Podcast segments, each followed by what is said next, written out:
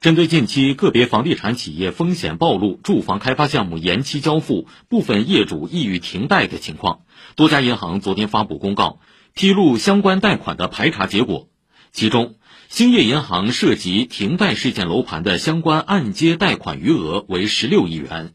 已经出现停止还款的按揭金额为三点八四亿元，主要集中在河南地区。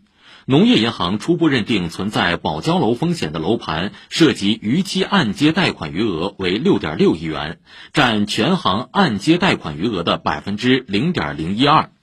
此外，建设银行、交通银行、邮储银行也相继发布公告，均表示停工楼盘所涉及的住房按揭贷款余额规模较小，风险总体可控。